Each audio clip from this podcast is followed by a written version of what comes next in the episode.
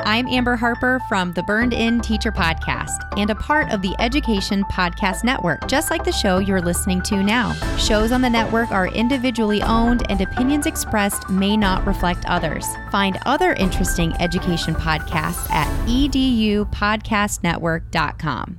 Hey, Steve here, and I want to ask you a question. Have you been feeling stressed, overwhelmed, exhausted, maybe stuck? Or how about you're emotionally eating, you, you can't sleep, you're mindlessly scrolling the internet or watching TV, uh, you have racing thoughts and maybe even a foggy brain? If you're experiencing these, then Self Care Summer is for you. Teaching Learning Leading K 12 is excited to collaborate with Connect Flow Grow to bring you this exciting opportunity. The founder, Lynn Jimenez, is a therapist specializing in helping people reduce stress so they can live happier, more productive lives. This summer, she is bringing together her favorite self care experts for Self Care Summer to help you learn how to keep stress low.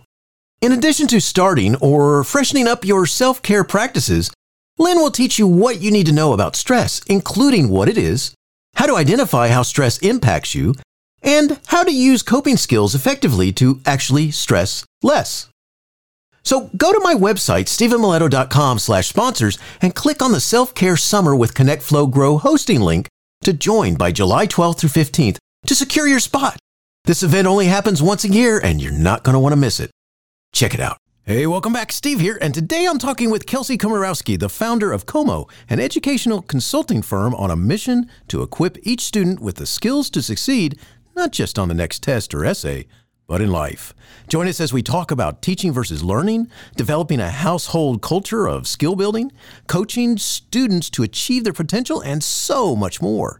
Awesome conversation, so much to learn. Thanks for listening. Uh, by the way, before you go, yeah, that's right. I'm going to ask you again. It would be so cool if you would go to that uh, podcast app, you know, that uh, what you're listening to me on, go in there, open it up, and uh, rate and review the podcast. Could you do that? Would you? Oh, come on. That would be so great if you did that. Thanks so much. Enjoy. Hey, do you need help in becoming more effective at teaching virtual classes? Well, NVTA, the National Virtual Teaching Association, has a semester program that is college accredited and designed to help you become more successful as a virtual teacher. A few of the topics that will be focused on are establishing relationships in the virtual environment, virtual instruction best practices, differentiation in the virtual classroom, and managing virtual resources, among others. NVTA is an affiliate partner with Teaching Learning Leading K 12, and there's so much there to help you be successful in the virtual classroom. Uh, so take a look. Go to my website, stephenmiletto.com slash sponsors, find the NVTA logo, and click on it to take you to their website. Happy learning!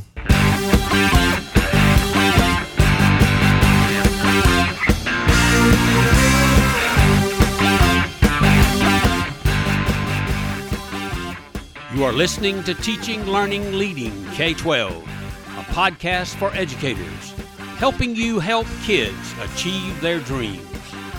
And now here's Steve with this week's show. Hey, Steve here, and my podcast, Teaching, Learning, Leading K 12, is hosted on Podbean.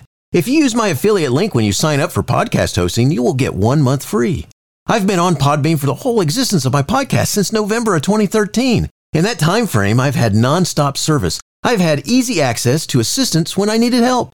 I've been able to upload unlimited pictures and podcast episodes. The dashboard is easy to use. My Podbean community has grown tremendously. Looking at starting a podcast? Well, use my affiliate link to get one month free of hosting. Go to my website at stephenmiletto.com slash sponsors and click on the Podbean hosting link to see what plans are offered and choose the one that you like the best. You'll be glad you did. Kelsey is the founder of Como, an educational consulting firm on a mission to equip each student with the skills needed to succeed, not just on the next test or essay, but in life. Kelsey earned over $100,000 plus in scholarship offers and awards throughout her academic career and has spent over 30,000 hours working with families to equip learners with the skills and mindsets needed to thrive inside and outside the classroom. She has lived on three continents, traveled to over 40 countries, and learned three languages throughout her career. Como has developed the most powerful tutoring system on the planet, transforming struggling students into confident learners who get high grades with low stress. A core part of Kelsey's mission is to democratize the type of learning support traditionally only accessible by the 1%. Kelsey knows that every student can succeed in school so long as they've shown, they're shown how. She has 16 years of experience working closely with students to develop the skills, mindsets, and attributes they need to thrive, not just in school, but as lifelong learners and thoughtful, confident humans. As a family coach, Kelsey loves empowering parents with the skills and knowledge to help their kids reach their potential, as, uh, all while establishing positive household dynamics around school. Before founding Como, Kelsey worked with policymakers, school district leaders, and teachers at the Ministry of Education Student Achievement Division in Ontario. When not working, Kelsey can be found hiking, hot yogaing, yogaing, yogaing, hanging with Rousseau, her German Shepherd, plus constant companion, or planning and enjoying adventures around the world. Kelsey, welcome to the show. Thanks for joining us and say hi to everyone. Thank you so much, Steve, for that wonderful introduction. Uh, it's a pleasure to be here. Hello. Well, I'm glad that you're you're here with us. And uh, before we get going, we got to talk about you just a little bit. You've traveled to over 40 countries and learned three other language. Obviously, most of this not happening in the last year. but uh, talk about what you've learned most from these adventures.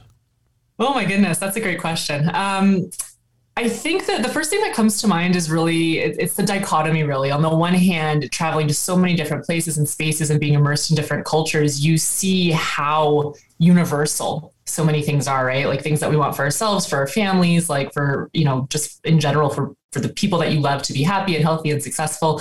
Um, and there's just a lot of universality there. And on the other hand, the very opposite, where the more you travel, it's like you're just borrowing realities, it feels, right? And like the reality, you just realize the reality that you have is just one tiny slice. And there's a million others out there. And it's incredibly humbling and fascinating, I think, to, to no end. That's so cool. I mean, that's, I just, uh, you know, but uh, I mean, just just amazing. I mean, 40 countries. I, I think about, uh, you know, my focus has been on, uh, I'm in the United States, and my focus has been on uh, eventually all, you know, I'll, I'll, travel to all 50 of them. You know, it's like uh, uh, made it to Alaska not too long ago and hoping to go back there. Mm, don't know if Hawaii ever be on my agenda or not because right now they're still locked down and they got all kinds of procedures in that are just like, whoa, but that's a place I'd like to go. But uh, big time but 40 countries, that's wild. it's you know what it's a lot but it's also it's a different type of travel. Like um, I, I love that you just said that about hitting all 50 states because getting immersed into one country and in my opinion is equally as special you know as visiting multiple. Um, and it's something even I'm, I'm in canada and i i'm a i feel like a bad canadian. I haven't been to all of our provinces by any stretch.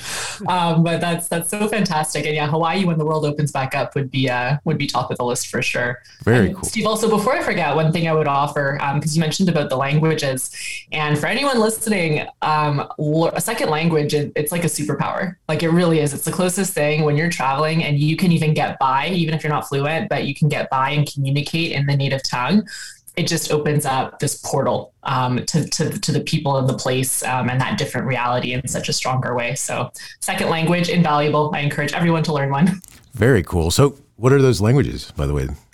Uh, I was gonna say I actually don't speak three other languages. It's I speak English and then French and Spanish. Um, I can read Italian and understand Italian decently, and then I'm currently I've just started the process of learning Arabic. So very very early days, but um, and it's not a Romance language, obviously. So I'm expecting it'll be a bit more challenging than the first couple. Very cool. Well, good luck, and uh, that's awesome because, like you said, I can imagine it's like a superpower when you're able to to talk in someone else's di- in their dialect. So very cool. Uh, now, I can't go on without you talking about Rousseau. So tell us about him. tell everybody who he is. Uh, I love that. Thank you, Steve. So Rousseau is uh, my German Shepherd. He's a white Shepherd. He is the original love of my life. Um, I got him shortly after I finished my master's degree. Um, I think I spent more time researching dogs and how to raise a dog than I did on my graduate thesis. Nice. Um, and it was it was truly love at first sight. I won't go. I won't get all weird about it. I just I'm one of those people. If you have your if you have an animal or, or a pet who you just feel that connection with. Um, that's what I have with this dog. And then my husband came along six months later. So we always joke it's been a bit of a love triangle in the house since day one. Nice, very nice. so, so I have to ask: Is he named after you know French uh, philosopher, or is it something else? Yes, it is Jean Jacques. Thank you. I actually got him when. Um, do you remember the show Lost, Stephen? Yeah. Yes.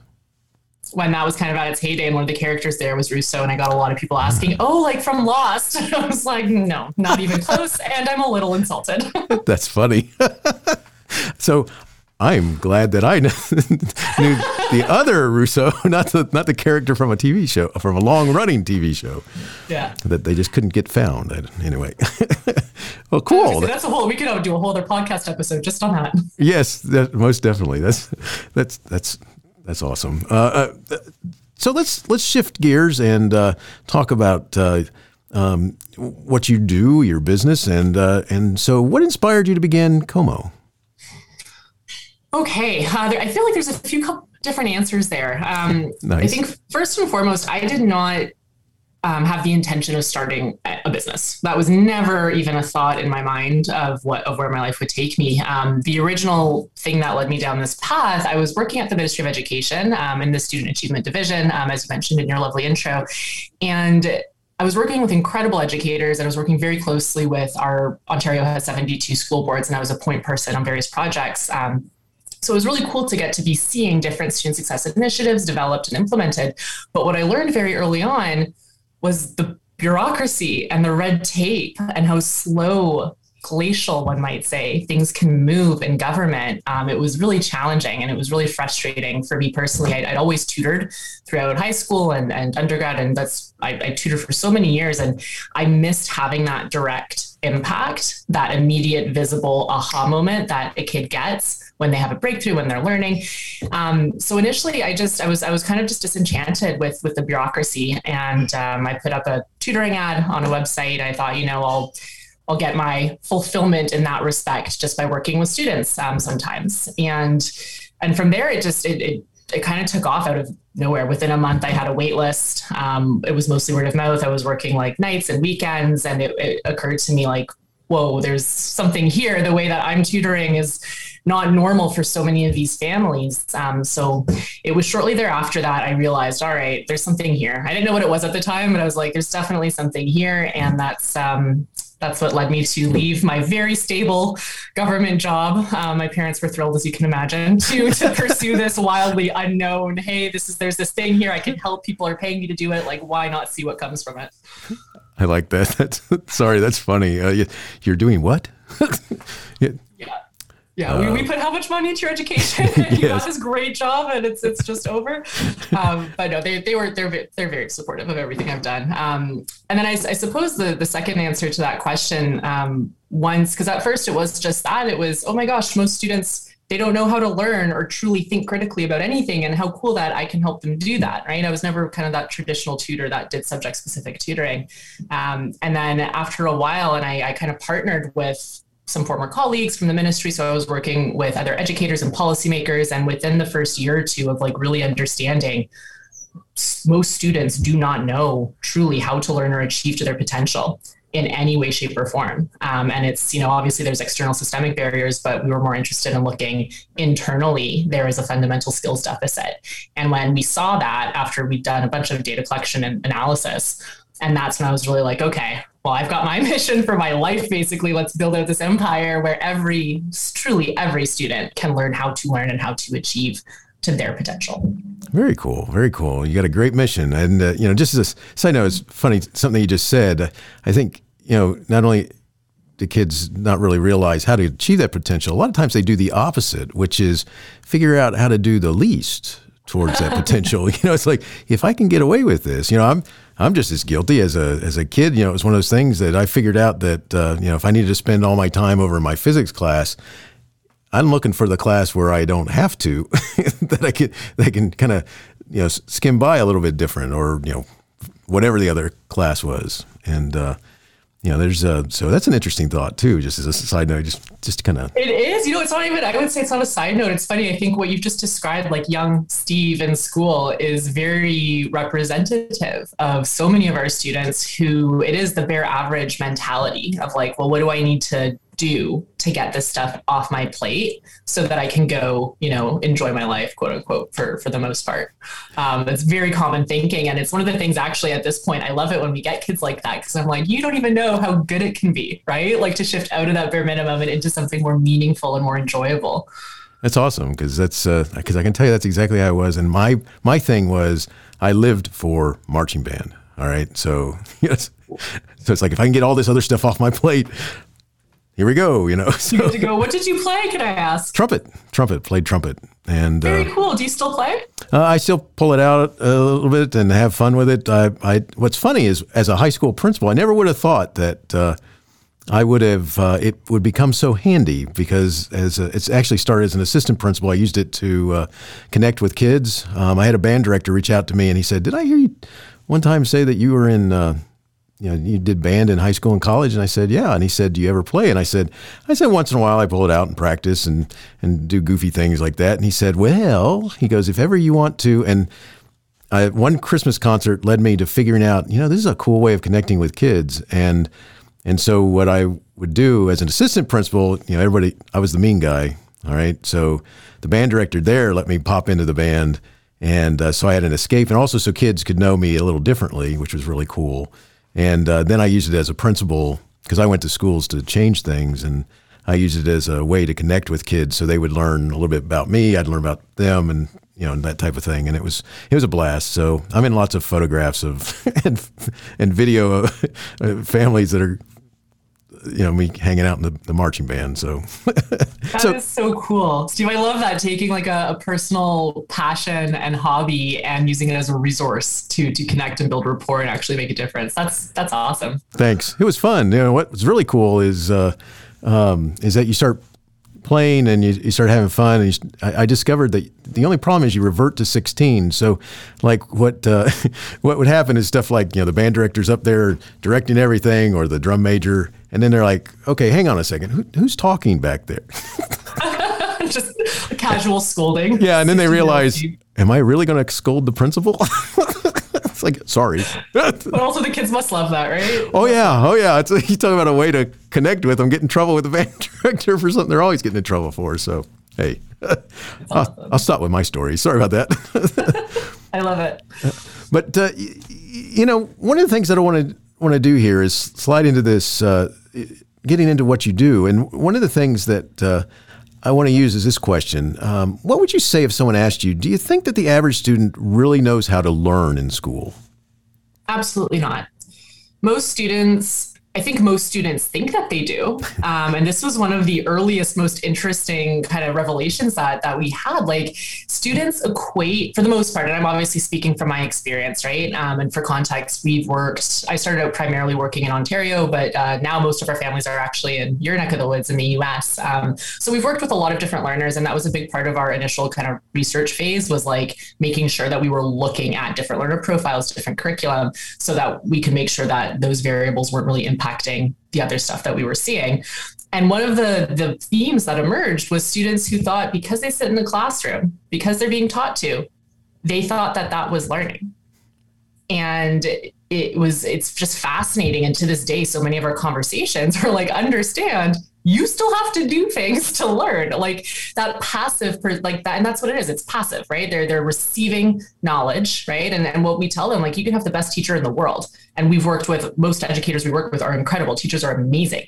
But you can have the best teacher in the world if the learner if the student is not primed to learn actively not just in the classroom but importantly at home which is where we see the bulk of a lot of critical learning happening then it doesn't matter. It's not going to happen so the short answer is I'd say definitely not. Um, but it's most students think that they do, and that's kind of a part of the problem that they don't even realize that there's the gap between that classroom teaching and then what we call that at-home learning.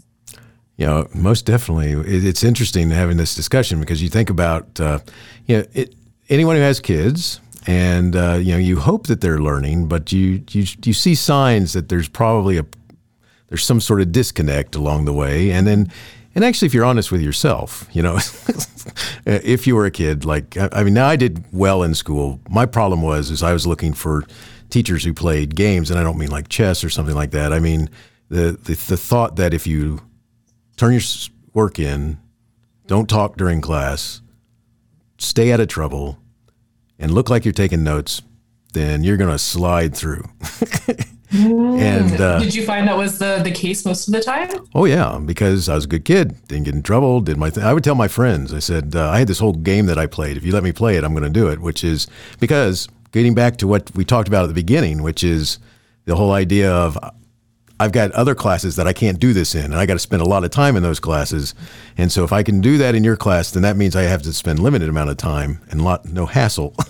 and so I tell my friends when I go into class, you don't talk to me, all right? We're, unless we have free time or something, I'm quiet and I face front and I look. And I had it, I even had it down to where I sat in the classroom. I'd go about two rows back from the front on the right hand side if there was a right hand side, and and uh, you know I'm focused on that teacher. And if they let me play that game, didn't call on me, didn't do anything, because typically they call on the, you know, what I learned as a kid is they call on the kids who cause trouble or the kids who always know the answers.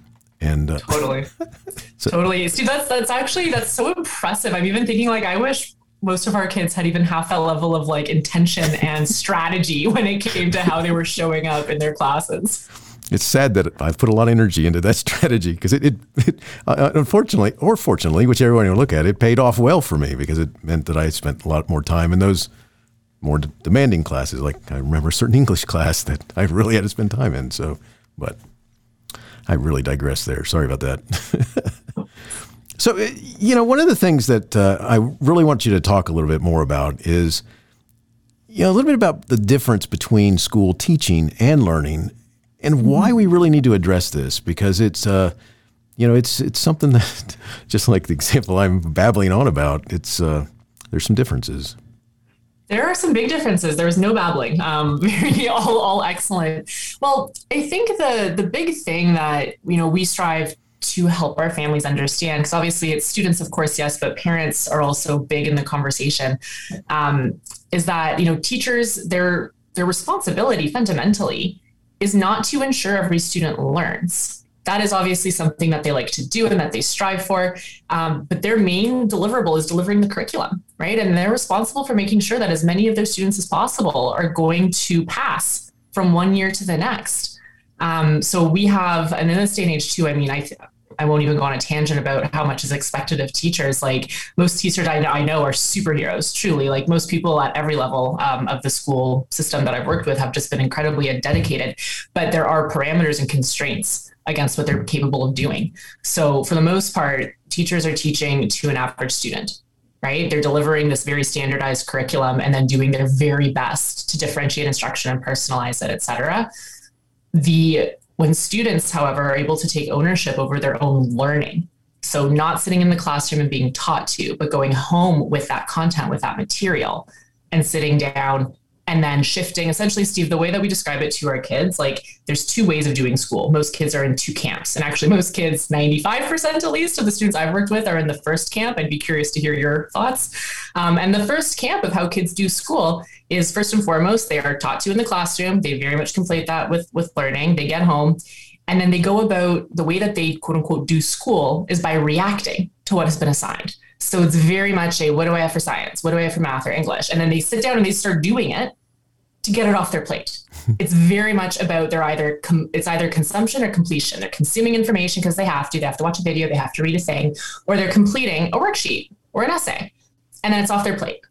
And it's such a passive and ultimately to me i'm like that's the worst way to do it. You're not you're putting in time but you're not really getting much out of it as opposed to like the second camp where students are flipped on they're active they are actively strategizing their courses. They're aware of the moving pieces within and between their classes. And when they sit down to do their work importantly they engage right? It's that two-way street where they are making they're co-constructing a genuine comprehension of what they're learning as opposed to that more passive getting it done and the interesting thing, too, even going back to what we were saying before about students who often like to do the bare minimum, we love lazy kids. I'm like, get lazy. We're going to show you the most efficient way to get from point A to point B, right? Like, learn as fast as you can, get the grades you want, get in, get out, go enjoy your life. Right. When when you learn those strategies for genuinely managing and engaging in your work, that's where that learning happens. As opposed to when when you don't have those strategies, when you're just doing it and doing that bare minimum in that way, you're you're lacking a lot of the autonomous learning that would otherwise drive a much more meaningful and rewarding, you know, school experience. That's cool. That's uh, and it's interesting what you're talking about, trying to you know teach them how to make it efficient, so so they can do those other things because that's you know it's uh, you know it is a, it's a big part of the struggle I think sometimes of that getting back to what you're talking about with that kind of passive sort of just okay what is it I got to do now here we go Step one, Yeah. step two, step three. All right, that one's done. Let me let me see if I can. Oh, hmm, I'll put that one to last. I'm not sure I know what to do with that one, so we'll go back to this one, and and uh, that's a big part of it. You know, it's funny. What you just made me think of was remember that English teacher I was telling you about that I had to really work on. Well, she was my senior English teacher, my honors English class, and uh, I think until I got to before her class, I'm not so sure. Once I hit her class, she made you think, all right, and she wanted you to develop opinions based upon what you read and put these things together and stuff like this. Um, not too many others did that. And the next time I get a class like that is going to be my master's program. And I, was a history teacher, and uh, in my master's history program, um, it was funny. There's, by the way, you know, the higher up you go in history, the, the group gets a little smaller. so, so you start I, can imagine. so you know you, you know the all the history people, and uh, you get to know who's in your classes and stuff. And I'll never forget the professor going, "I just said the most controversial thing, and you guys are just sitting there writing it. What do you think about it?" And we all kind of looked at each other and went, "Does he really want to know what we think about it?" It's literally what.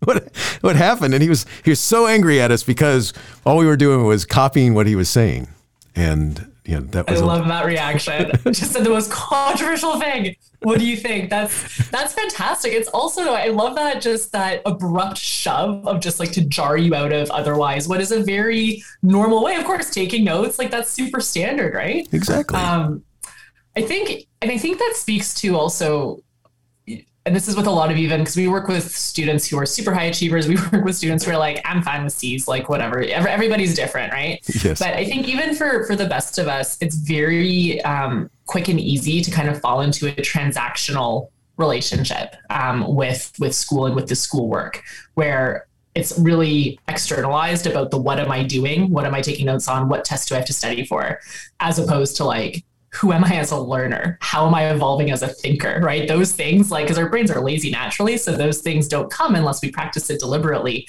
And I feel like that, what you've just described, is like super the status quo for most people.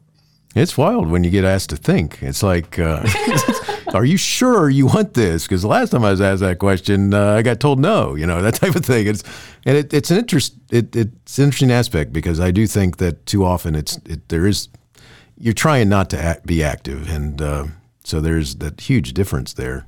I mean, what? Oh, oh, sorry, Stevie. You just made me think of, of one other thing, um, and you cut me off if this is digressing. But it's it's something where because students, it's funny. This is one of the things too that we talk a lot about, where we talk about students having lost the capacity to just think by themselves. So there's the and actually before COVID we called it the epidemic. I don't know. I don't think that's appropriate anymore, but we called it the epidemic of, of the I don't know. The I don't know. So we ask her, you know, we ask our kids, and it's like, well, how, what do, how do we do X, Y, Z? And they're like, I don't know. It's like, okay, well, take a second, think about it. No, I don't, I don't know. It's like, I, I hear that you don't know right now, you know, take a second, don't look up things on the phone, literally just take a second and think about it. And for so many of our students, and on a bit more of a somber note, it's, I think it's actually incredibly unsettling where so many teens genuinely do not understand their capacity to go from point A, I don't know, and how to think their way to point B of, oh, I get it now and it's it's something that I mean, if there's one trend that I, I would like to to contribute to helping reverse, that that might be it because it's it's so ubiquitous and it's so um, you know the implications of that are just I think staggering as far as who are the types of thinkers that we're putting out into the world. Oh yeah, it's it's it's like you know one of the. Trying to figure out how to simplify this. You know, something that drives you nuts is. Uh, even just as a colleague or something like this is when somebody says something to you and you're like you know it's okay to be to be confused or not understand something but when you're asking me a question that you could probably find the answer to that you know it's like so what are you doing here is it that you're really confused because you don't know where to look or is it that you're just trying to find that simple path and uh, make somebody else do your work for you you know tom sawyer thing you know but Yeah, it's very true. And actually, it's you've just we're running a workshop. We do a spring workshop series every year, and one of the ones we're running is on a solution. Uh, solution fluency. One of my practitioners is running it, and it's literally that. It's like if you have problems, amazing. You have questions, amazing. Bring those, and also bring your thoughts on how you're going to solve the problem. Bring your thoughts on what you're thinking to do to overcome the challenge. And I love that too. And I tell even a lot of our young professionals, I'm like, you have a boss, you have colleagues, bring problems, bring your thoughts on how you're going to solve it. Like just number one. I love that because that's, you know, part of one of the things I learned over time is that, and I've, I probably had some of it going on in those days anyway, but, you know, is, is that when I was a principal, I'd look at people and say, you know, if you're going to be on my team, I need you to understand something that uh, um, I'm a, and I typically use like an analogy with a goal with soccer. That uh, if you think about soccer and the goalie, and I'm the goalie, if you are dropping the ball too much, I get shot on, and eventually, the more I get shot on, they start scoring. And uh, you know, it's we all have to pull our load, which means that you got to figure out things. And if you have questions, real questions, come ask me. Otherwise, I need you to to be solving problems, not uh, bringing them and putting them on my plate, because that's part of your job is to help me alleviate mine so I can do the things that are required of the principal. So, 100%. I love that sports analogy too. Very accurate. Thanks. I Can you tell I played goalie at one time? like, well, but we're about on the same level. ah. anyway, um, so, you know, in talking with this, I mean, let, us talk a little bit about, uh, you know, one of the things that I, have heard you talk about or, or, you have some thoughts about is um, developing a household culture of skill building and lifelong learning. Can you can you share a little bit about what you're thinking there? Yeah, for sure. So we we learned early on student achievement does not happen in a vacuum, right? Um, and even this was a lot with traditional tutoring. One of the reasons that I don't, I was a tutor for a lot of years, and I wouldn't subscribe, you know, as a tutor in that sense anymore because it very much just addresses, you know, first of all, a specific subject, and then second of all, the student.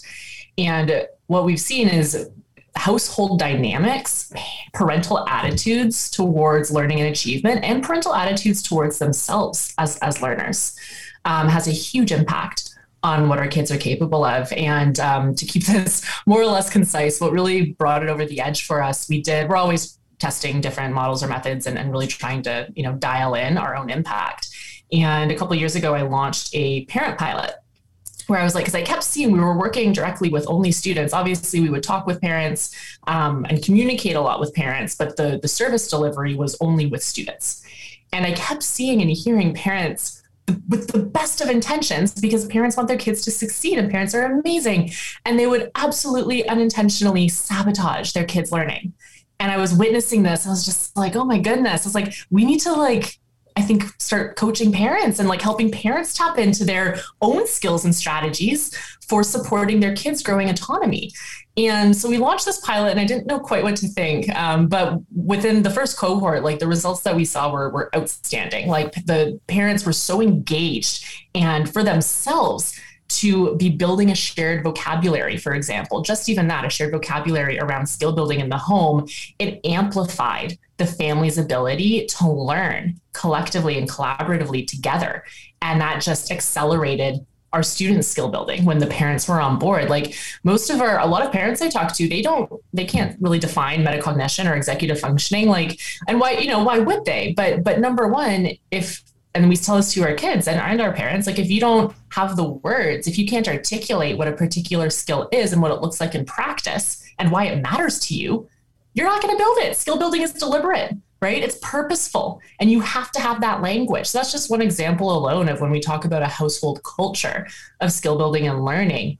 We really need to have it embedded from the language that we're using right to that shared goal and vision of it's not just about get your homework done you know get it get a's because we want you to get scholarships. Like i get it. I've been in many thousands of living rooms. Like i totally get it. But we need that stronger foundation of we we value what do we value as a family unit? We value autonomy. We value resourcefulness. We value intellectual humility. It's okay if you don't know something. Ask. It's great. Nobody cares. Like let's go. Let's problem solve. And just getting on the same page with what skills and strategies are valued, what they want to be building out together as a family unit. Um, it's very cool. And I think I'll, I'll just share one other thing and then I promise I'll, I'll stop. I'm going off a bit, but it's fascinating and it's so interesting because we see we see families who have been struggling to connect where like school is just a source of tension the number of tears, Steve, that I've seen from parents and kids over the years, I cannot even tell you. Like it, it really is such a pain point for so many families. And it's that tension, parents against their kids, it feels like. When they can get on the same page and realize that it's parents and students tackling school and learning together, that tension just reduces and it's replaced where it's like school is now this point of it can be a point of pride. It can be a point of family learning. Like there's just so many other positive things that can stem from it when there is that household culture established. Oh that's cool. You know that's uh, a lot of times uh, it's just a battle between parent and kid especially especially going back to something you said earlier with the uh, you know uh, um, the idea of what what's going on what you know I don't know or uh, um, you know I I got this, you know, whatever the, the kid wants to say to try and get the parent off off the trail of whether they're doing their work or not, you know, which is how I see that. it's like, you know, yeah, I got this dad or Oh, I have no questions. I have no homework, by the way. Uh, oh, that's the best. Yeah, I have no, nothing to do. nothing to do. Nothing to do whatsoever. And really, so, you know, which is, by the way, just for any teachers listening, which, you know, hopefully you've learned that the website that you could have yourself is a great deterrent to that comment if the parents know that it exists. oh, no homework, huh? Let's go to the website. that's great. Let's check. yes. Um, survey says, hey, you're wrong. Look at this. Anyway, the, uh, you know, it's, it's just interesting how uh, you know part of that culture in the house is what you know does help kids become better, uh, more proficient, a little calmer about it, as well as those who have none of that culture. Which you know the idea that no one's talking to you about any of it, nobody's asking you any questions about anything that's due, or you know, are you do you understand what you're working on? You know, um, you know, it's that which can be just totally you know self-destructive i guess absolutely and it's i'm, I'm so happy you brought that up because it's so um there's so many hidden red flags and it's it's almost always bound up in what you just shared like a lot of families um, and this is it's one of the reasons when I talk with kids who or parents too, where they're like they're getting A's and the, the teachers don't fly. They're like they're a delight to have in class. They're getting A's. Everything looks to be great. And what at this point, what I've seen so many times, which is why I do full talks on how good grades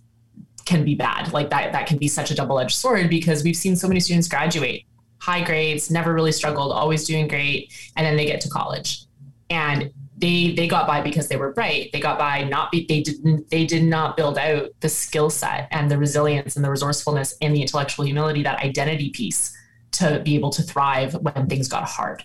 And I've seen quite a few students drop out. I've seen students lose scholarship, like really bright students that had the A's, there were no red flags. And then they are hit by reality of like, oh my goodness, I never actually built out the skills I need to succeed at that next level. And that's one of the more heartbreaking kind of, you know, ends of the spectrum when you don't have those conversations and when it's just like, okay, grades are good, it's fine. Um, so to anybody listening, to parents especially listening, like I, I definitely implore you to have these conversations, even just starting with, you know, asking your kids, how do you, how are you doing your homework? You know what's what skills are we using? Like if they can't articulate the process the systems that they have in place to be managing and engaging in their work they're probably not doing it. And that that's a red flag to pay attention to for sure. Very much so. The what? Kids won't do their work sometimes? And you not know that? Yes. Um, hey, let's talk a little bit about uh, traditional tutoring doing more harm than good. What do you think about that well, if you listen to anything of, of that I've shared before, I, I, have some pretty strong feelings about it. Yes, um, I, I noticed. qualify this by saying that I tutored for a lot of years. I, I know the industry very, very well. I've contracted with very elite private tutoring firms. Like I, I know the industry. Um, the so I'm talking about traditional tutoring, and there are a lot of problems with traditional tutoring. I'll highlight a couple. Um, so first and foremost, traditional tutoring is subject specific right? So it's very much, it replicates classroom dynamics to a large extent where you have a subject matter expert telling top down a student what they need to know. So it's, you know, for math, for English, for whatever. And there's two, two things that are super harmful here. Number one, it's putting it's disempowering the student with respect to those again those teaching learning dynamics to you that we talked about before with a student feeling bad and less than because they have to be extra taught to as opposed to them feeling empowered to to learn their way through it right? So if you have a tutor or an educator who's helping supporting that learning as opposed to focusing on teaching the content um, that's one thing and that's great. The other thing because it's by subject and it's generally sought on a remedial basis like if you're getting a 98 in english you're likely not going to have a tutor right? So right. when when we do it this this this combination of the subject specific and the top down and then it's also remedial students it it it perpetuates such a negative identity piece of i'm bad at that. I suck at that. Why my peers don't need help with this. Why do i? It tells them it reinforces you're not good at this subject which is why you need a tutor. Um, obviously that's not the point of it but generally tutoring is sought from a deficit standpoint as opposed to empowering from a you know an asset let's build on these strengths um, and then the final piece I'll wrap up with, it really is just to, to kind of take it full loop with with the subjects. Like real life, you're not you're not graded on can you memorize a math formula and write an essay and analyze Shakespeare. Like that subject specificity, those nice little beautiful boxes that we call subjects and by which we gauge our kids' success are irrelevant to the real world. So when we talk about our niche is skill building through schoolwork, right? Ours is our model is skills based learning it's not about making sure they know what they need to know. It's like ensuring do they know how to think. So when we're replacing subjects with skills, it's not about do you have the content knowledge to succeed in every single subject. It's do you have the skill set to learn and thrive within and between all subjects, right? And then of course that same skill set is what is going to carry them and help them succeed, no matter what path they end up going down in life, right? In career and relationships, etc. That's excellent. That's excellent. I love it. The uh, especially because you know I mean, so much of that is uh, you you see a lot of it in different shapes, ways, shapes, and forms, um, but the same. Uh, you know, just the idea that you can't have this portable tutor with you wherever you go. First of all, and then oftentimes, you know, you hear the complaint from the kids that well, it wasn't. That's not how the teacher taught it. or that's not how it appeared on the test. And so what they've done is they've memorized a way of doing it a certain way or recognizing it and instead of understanding the processes that you should be able to use in different speaking of physics i mean that's generally just memorizing formulas well what if you get this problem that needs you to utilize multiple formulas to get to the answer or whatever? And Totally. And therein lies, I think that's such a great um, frame for the distinction between focusing on, you know, the content matter and memorizing stuff versus, yes, but can you, can you use the skills? Can you skillfully navigate that content in different contexts, which is the, that is the essence of skill building, right? When we talk about, sure, within a class, within physics, within math, what does critical thinking look like? But what does it look like with within math to English to, because a lot of our students are like, oh, well, you know, um, writing skills, communication skills. You don't need that. That has nothing to do with math. Math is just numbers. And there's just so many gaps where it's like, what? That's so, that's a crazy way to think. You know, there's so much missing. They're, they're missing out on so much as far as their skill building and that holistic learning piece, building bridges between their classes. That's, that's funny because just as a note, sorry for all the stories, but what you just made me think of is something that, you know, because I, I broke myself out of some of these molds by the time I got to my, my doctorate stuff. But you know, I got to tell you that uh, in my master's history level, one of the things that happened was we had this big, um, I forget they called it, but uh, one of the things you had to pass after dealing with thesis and all that sort of stuff is you had to pass this big sort of panel discussion that took place, and it took. I think like two and a, two hours, two and a half hours, something like that. And you had to choose your poison. You had to choose the five. Your advisor was automatically one of them, and then you had to choose the other four. And uh, you basically had to submit something to them and they would either accept or you had to keep looking. And, and so you have this committee of five and uh, the advisor's job was to pre- prepare you to go in there and talk in their subjects. So you had, in my case, um, education was one of them. And then we had these other areas. I'm a history uh, major and, uh, and what was really cool is that, so it was kind of cool because it started having this feeling of I'm knocking them off one at a time, right? And the economics guy he uh, he has his thing and he has me talk with him and I answer those questions and then that's cool. I'm like okay because the education guy knocked off. Here comes the economic guy is satisfied. Now I'm going to turn to this other history. Wait a second.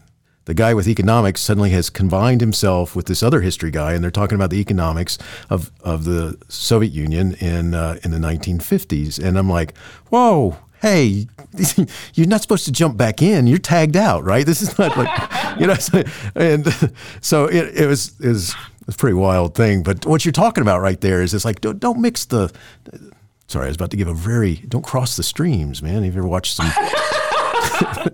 it's okay. You have a mature audience. awesome. Awesome. So, you know, anyway, I, and as kids think that way a lot. That's why they'll tell their teachers, hey, uh, you're not supposed to do math in English. I mean, I just, that's not supposed to happen. I think it's written in the rule book, you know? yeah. It's, it's so true. I love, uh, also that story you were telling, I was getting a little nervous for you. I was like, what happened? Who jumped back in and then like threw you off? Obviously, you got your doctorate. You're good. Um, Just yeah, as a note, though, I do have to tell you that that was a trip because when that happened, I wasn't expecting that. Even though my advisor prepared me for it, that's not how the, the group started off being satisfied with going, yeah, I'm good, you know, and they drop out. I'm like, this is going to be awesome because they're not going to do it the other. No. Yeah, well, what a great instance too of like a micro instance of resilience and of thinking on your feet and of perseverance, right? There's so many beautiful skills and attributes um, in play with not having that, you know, derail essentially the success of that endeavor um, I'm assuming it was ultimately successful. it was, it was. But part of the reason why it took two and a half hours because I'm like, you got to be kidding me. Because then, because that encouraged when this when the economics guy jumped back in, then a third, another history area jumped back in. He was he was big into the the Gilded Ages uh, and time frame, and and next thing I know is I got three of them ganging up on me. I'm like, nice, this is really good.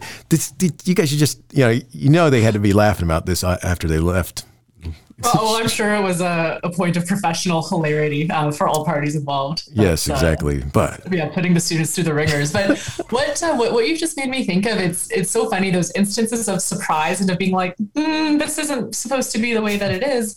It just made me think of of um, how so many students. Because it is a surprise, but Stephen, to me, and I'm just trying to picture the best way to say this right now, it ties in with, I think, some very foundational like myths or misconceptions that most students have about school and about not even, I wouldn't even say learning, but about their subjects. Like I and actually as a history background i'd love to hear your experience with this if, if you've had any like most of the students i've worked with who struggle with you know writing or essays in particular and I can't tell you if I had a dime for every time where it's like, well, the teacher just doesn't agree with my opinion. So I'm never going to get a good grade. Or right. like writing is so subjective, you know, so it's blah, blah, blah, blah. And, and they truly think that. And it's like writing is so objective. I'm like, there is a logic to every written product. If you like, it's so objective. It's crazy. I'm like, you follow this formula you'll do well, you know? And they're like, nah, they just don't like me. yes, that's that's that's the go-to thing as opposed to, well, maybe I could have because like I could have said that uh, here all right, I'm going to go back and tell you another story because I could have easily said that when I was in 10th grade and I'm having to um, read uh, um, for all those who are out there that uh, love uh, um, Charlotte Bronte. Um, oh, come on, Steve. I can't believe I can't think of the name of the book. Not Wuthering Heights. What's the one with uh, Jane Eyre? Um, all right, so I get introduced to Jane Eyre, and I'm a reader, right? I've been a reader, but not of Jane Eyre. And Jane Eyre, that version of the book was 444 pages. I'll never forget it. I remember the exact number because I tried to fake it. I was not successful because the teacher asked on these quizzes and tests these very specific sorts of little things that you had to just be paying attention to. You know, it's Go ahead. Then I'm imagining, and this is not a dig, I'm saying it genuinely. Back then, was like, was there Cliff's Notes? Like that wasn't around, right? That's funny. Um, the uh, yes, there were Cliff Notes. Um, I was also thinking that I can do this. just like I can just cut these corners and it's going to be fine. exactly. It's just going to work because where else? I mean, I, I can do this. I, would read a little bit of it, little skim a little here, skim a little there. I got to make this. Oh yeah, no, wasn't seeing that train coming at me. Um, but you know, that's. It's, yeah, it's it's it's it's kind of interesting when uh, when you know getting into what we're you know, talking about here about uh, you know just I always wondered if someone had really been because one of the things you talk about is uh, kids and their potential, uh, you know, getting to that uh, that level of uh, you know coaching them or understanding uh, what the potential could be. If I'd only had somebody take me aside and say, you know, I can help you figure this out. Here are the cliff notes. um, but she got very specific because those cliff notes did exist in those days. That's why she would ask just crazy questions that once I saw the, the, the second quiz, the first quiz was deceiving. That's the one that convinced me that I could do this without reading all of it. Um, well, Steve, I, I, must say I retract my comment about there not being Cliff's Notes. I feel bad. that's all right, but they were little yellow and black books that you had to go buy, right? And I'm like, I don't, I'm not going to do this. But that's why she was so specific with those questions. Um, but you know, in those days, there's no internet to go looking up things or see what people, other people have said and stuff like that. But um, you know, it's just I, too often I kind of I kind of think you know as kids or adults we talk ourselves into um, you know this this this type of thought. And you know kind of where I wanted to drive this to is uh, how do you how do you coach kids not to think that way or shortcut term or or uh, oh, what they yeah that's it's such a that's such a great question. And it's something we to continually to this day where we're working on dialing in our our strategies and our and our and our own coaching skills as practitioners with our kids. Um, and just to, to highlight that i think it's so important and this goes into sorry i'll, I'll backtrack. Um, i think first and foremost the number one thing is is for to help students understand they, that they are the only person who can truly affect change for them. Because i think there's a lot of this and we've heard it we've heard it all. My teacher doesn't like me. I'm just not good at this subject. Um, we work with a lot of students with learning differences who are on the autism spectrum who have dysgraphia or dyslexia who have add i can't focus. I just can't focus. I can't do it. And you know all of these things like those externalities are valid. They can be valid like with some of my kids that are like my teacher doesn't like me. I'm like that's possibly true but it's irrelevant to what's at hand. You know like those things exist and they're real and we want to validate them. Um, but for our kids to understand that they the power that they have that is just sitting there waiting to be claimed is truly extraordinary. Most students don't think that they're so used to going through the motions and having it be transactional and having especially students with a history of stress or struggle they truly believe that's the way it is. They don't have a frame of reference for how much better it can be. So why would they think about that? Honestly, Steve, I talk with families almost every single day. Most kids who have C's or D's, when I ask them what grades they want, what, would you really want for yourself? They're like, I don't know, maybe a, maybe a B if I could do C's and B's and it's like what If, well what If, so you don't want a's? And i'm like well of course i would want a's but it's not realistic. It's so devastating to hear how little they think themselves capable of. So i think that the first place like you can't coach somebody who doesn't buy into it right? Like i've never been able to help a kid who doesn't want to help themselves at the end of the day. A lot of kids demonstrate apathy or lack of motivation or they're too cool for school. Deep down though, every kid I talk to, when I get when you really unpack and really get connect with them on a heart level, every kid wants to feel smart. Every person wants to feel confident, right? So just that as a foundation for for helping kids understand like they are in the driver's seat they have resources they have a bunch of adults who care about them you know all of that stuff is real but at the end of the day the commitment to themselves to to build out the skill set to truly explore what kind of thinker and communicator and time manager they want to be is everything. And then the second part of that, I think, is as coaches and as educators are and as parents, like as adults, really working with kids who who tend to have this more narrow, you know, or skewed view of the world, it's helping them understand what's possible. And it's getting really excited about what's possible for them right? And like any win, no matter big or small, recognizing it, celebrating it, like helping them truly internalize this different lens of seeing the world. Um, it, it, it can be quite magical and it's uh, obviously just extraordinarily rewarding. Yeah, it's so cool. It's so cool because it is. Once you can, you break through to that, uh, uh, whatever it is that needs to be broken through to to get them focused.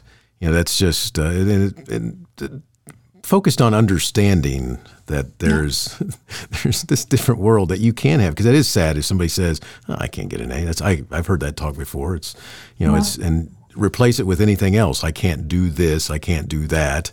Or uh, you know I just I'm just not good at that. Well, really? Or is it that you just haven't practiced at it, or you practice at doing the opposite, which is shortcutting yourself Totally. And it's the grades. I mean, obviously, grades are, you know, they're necessary evil. They matter. We need them. We get it. But it's so the grades follow, right? And like, like to your point, I love what you just said that the grades, you substitute anything else.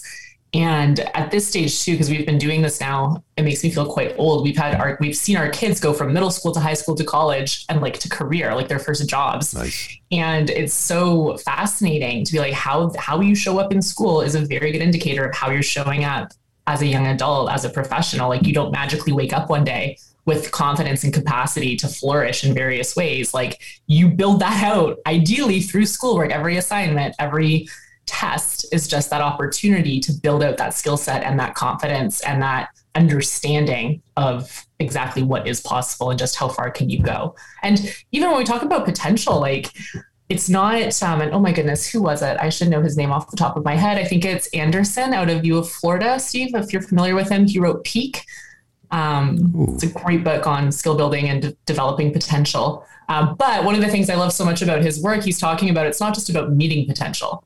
He's like, it's about then actively expanding that potential. Nice. And it's something that every person can do, but it's not talked about as often in those terms. And I, I think that's so important for our kids to internalize. Very much so. That's awesome. Yeah. Um, and you know, it's it's funny because for whatever whatever their story is, there's there's always something there, and and and sometimes it is it might not be really understanding or un, having somebody who does kind of be able to. A lot of times, as a kid, you don't need your parents. You're kind of pushing back against them, or if you're not, you're you know just uh, you know what do they know? But you need you need to be hanging around the friends who encourage you because you watch what they do, and whether they could ever teach or not is not the point. It's just that they encourage you to do better.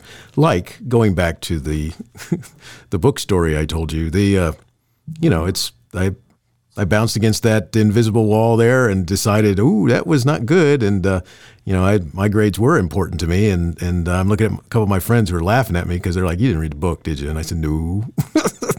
and they're like, "Aha!" You know, you see Steve's kryptonite here. And but uh, you know, that stopped me from doing that. So it just you know the different lessons we learn, or we learn the other lesson, which is instead of making it better, that oh, it's just I can't do this. And yeah, well, it's a, it's one or the other. And I mean, I think what what you've explained is is the optimal outcome where it's like well i tried this it didn't work and let's do you know there's some positive peer pressure maybe around you know leveling up a bit um, but that's not always the case it's a slippery slope you got that right so uh, yeah we're kind of getting close to wrapping up here and uh, so i noticed that uh, Komo is not just you you have a you have a staff there. You have a group of people. How does how does this work? How do you engage people? How do you uh, how do you reach? How does somebody reach out to you and say, "Hey, we'd like uh, we think we need some help here," or um, how does it work yeah, can you talk about that just a little bit? Yeah, of course. That's a great question. Um, I am so fortunate. We have an absolutely incredible team. We work with educators um, from around the world. And the best way to get in touch with us, so go to komoconsulting.com. It's K O M O consulting.com. That gives an overview of what we're all about. There's case studies, there's student interviews and parent interviews, really just showcasing what to our earlier point, what is possible when you learn how to learn. Um, and then we do offer every week, we keep slots open where we have a one on one learning and achievement audit. So that's where parents and their student come on and we essentially do this assessment of where are you at with school, with learning, what are the core challenges there, where do you want to be, and then how can we bridge that? And if it's in our wheelhouse, we talk strategy. If we can't help, hopefully, you know, we point in the right direction and share resources. Um, so our families find that pretty valuable. They're free, and uh, that's also Komo Consulting consulting.com backslash get started now. Excellent. And I'll put that in my show notes so that they can uh, find that there as well. And uh, good stuff. So, uh, so one of the things I want to I want to ask you as we're we're wrapping up here has uh, nothing to do with anything we've been talking about. It's just something I like to ask. So, uh, so how do you keep going when so much is going on that you may want to quit? That's such a great question. um, and it's definitely happened over the years. Like there have been a few times. Um, entrepreneurship is a very lonely journey. Um, for me personally, I think knowing and being very connected with why are you why are you doing this in the first place is is so important. Um, because otherwise, I for me personally, I don't see why you would keep going if you're not connected with that eventual outcome. Like people talk you know, see there's a lot of rhetoric around learning and the transformative power of learning. But to me, when I see those words and what they look like in practice every day with a kid who goes from, I'm stupid, I can't do this, and a parent who's crying, my kid, how are they ever going to stand on their own two feet? It gives me chills. There's so much pain and worry. And then a couple weeks later or a couple of months later, kid is smiling, they're doing their homework, mom is happy, kid feels smart. It's there's nothing that replaces that. There's nothing better than that. That is why I get out of bed every day. And when things get dark and hard, with with with my career at least with work with what we're doing with our mission of normalizing this new way of learning i go back to that i think about i picture the parents and the kids that we've worked with um, whose lives have genuinely transformed for the better because of what we're doing and it's um that's it. It's just like, all right, enough. Get up, keep going. Let's let's do this. There's nothing that you can't overcome to make that happen for more families. Awesome. I love that. That's very cool. Thank you. And, and last question, uh, Kelsey. Uh, do you have a teacher in your past who made a difference in your life? If so, who was it and what would you say if given the chance to say thank you? Oh, I have two answers to that question, if that's okay. It's perfect. Okay. Um, my first one, and this is going way back. I was actually um, in awe of your memory for like high school and things. And like, I feel like my memory is not that good, but um, you've just brought up I had a teacher, maybe he's listening. His name was Mr. Sherry. Um, I grew up, I spent many years in France growing up um, at the international school there. Mr. Sherry, I think it was grade six English. And in his class, because I was shy, I felt, I myself felt quite stupid as a kid. Like I wasn't as smart as my, you know, my classmates. And um, in class, he, he asked a question, nobody answered. And I, I thought of something and he called on me and in the most encouraging, oh my gosh, like what, what, do, what would you like to share? And it was just like, probably he's done this, you know, a million things a day as teachers do. But to me, it was like one of the first times I remember feeling seen and feeling like somebody thinks I'm smart. Um, and that was pretty awesome. I haven't, that just came out of nowhere, by the way. I love that question so much. Wow. Thanks, Mr. Sherry. Um, and then this isn't one of my teachers, but, um, you know, Sir Ken Robinson was a game changer for me when listening to his TED Talks and, and learning what he was all about and his school of thought um, was an absolute game changer. I cried like a baby when he died. Um, so he uh, he definitely was was a huge influence. Very cool. Thanks for sharing that. That's cool that uh, you're able to, uh, to talk about that. And, and, don't ask me why. I, my wife tells me all the time. She's like, "You can remember the stuff from back then, but what did we have? What, what did we talk about just five minutes ago? And I go, um, I don't know. You know, it's like so, funny how that happens, eh? Yeah, it is. You know. Uh, well, Kelsey, thanks so much for talking with me today and sharing about Komo. Your your focus on helping kids learn is awesome, and I just keep up the great work and uh, wishing you the best in all you do. Thank you so much, Steve. It's been an absolute pleasure. Teaching Learning Leading K 12 is excited to be a member of Voice Ed Radio. Voice Ed Radio, your voice is right here. Teaching Learning Leading K 12 is a proud member of the Education Podcast Network. Podcasts for educators, podcasts by educators.